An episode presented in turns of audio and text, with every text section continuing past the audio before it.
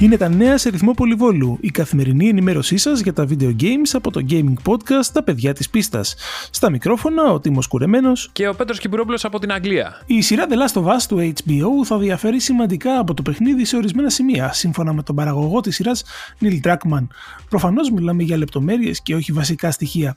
Η δε πρώτη της σεζόν θα καλύψει τα γεγονότα του πρώτου τίτλου. Το Gotham Knights, το παιχνίδι που εκτιλήσεται στον κόσμο του Batman, αλλά χωρίς τον Batman, καθυστερεί. Η Warner Bros. ανακοίνωσε πως το ομολογουμένο παράτολμο εγχείρημα θα εμφανιστεί το 2022. Και αν το 2022 σας φαίνεται μακριά, περιμένετε, έχει κι άλλο. Η Starbreeze θα διαθέσει το Payday 3, τον επόμενο τίτλο της σειράς shooter της, το 2023, σε PC και κονσόλες. Η CD Projekt δουλεύει πάνω στο επόμενο μεγάλο patch του Cyberpunk. Αυτό θα διορθώνει μεταξύ άλλων τη συμπεριφορά της αστυνομίας, την αίσθηση οδήγησης και πληθώρα άλλων bugs και glitches. Κυκλοφορεί ποιος ξέρει πότε.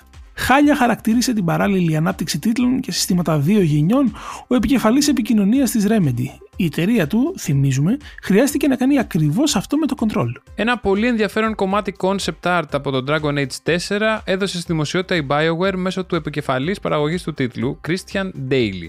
Ο Daly ανέβασε στο λογαριασμό του στο Twitter την εικόνα ενός μάγου που ξεφεύγει αρκετά από τα στερεότυπα. Ρίξτε της μια ματιά όσοι ενδιαφέρεστε. Και για να κλείσουμε σχεδόν όπως αρχίσαμε, η επόμενη ταινία Resident Evil θα έχει τίτλο Resident Evil Welcome to Raccoon City και θα ασχολείται με τα γεγονότα των δύο πρώτων παιχνιδιών παιχνιδιών της σειράς. Α ναι, και επιτέλους δεν θα πρωταγωνιστεί η Μίλα Γιαβόβιτς. Και κυκλοφορίε εβδομάδο. Λοιπόν, έχουμε Overcooked All You Can Eat σε PC, PlayStation 4, Xbox One και Switch, Yakuza 6 και Crash Bandicoot 4 στα PC, Tony Hawk's Pro Skater 1 και 2 σε PlayStation 5 και Xbox Series X και S, και το It Takes Two του Joseph Fares και το Paradise Lost σε PC, PlayStation 4 και Xbox One. Και μην ξεχνάτε ότι έχουμε με το DLC του Immortals Phoenix Rising, Myths of the Eastern Realm και νέα σεζόν φυσικά στο Fortnite από σήμερα. Αυτά για σήμερα. Ραντεβού αύριο με περισσότερα νέα και μην ξεχνάτε. Κάθε Παρασκευή ανεβαίνει νέο επεισόδιο Τα παιδιά της πίστας σε Google Podcasts, Apple Podcasts, Spotify και στο group μας στο Facebook Τα παιδιά της πίστας Gaming Podcast.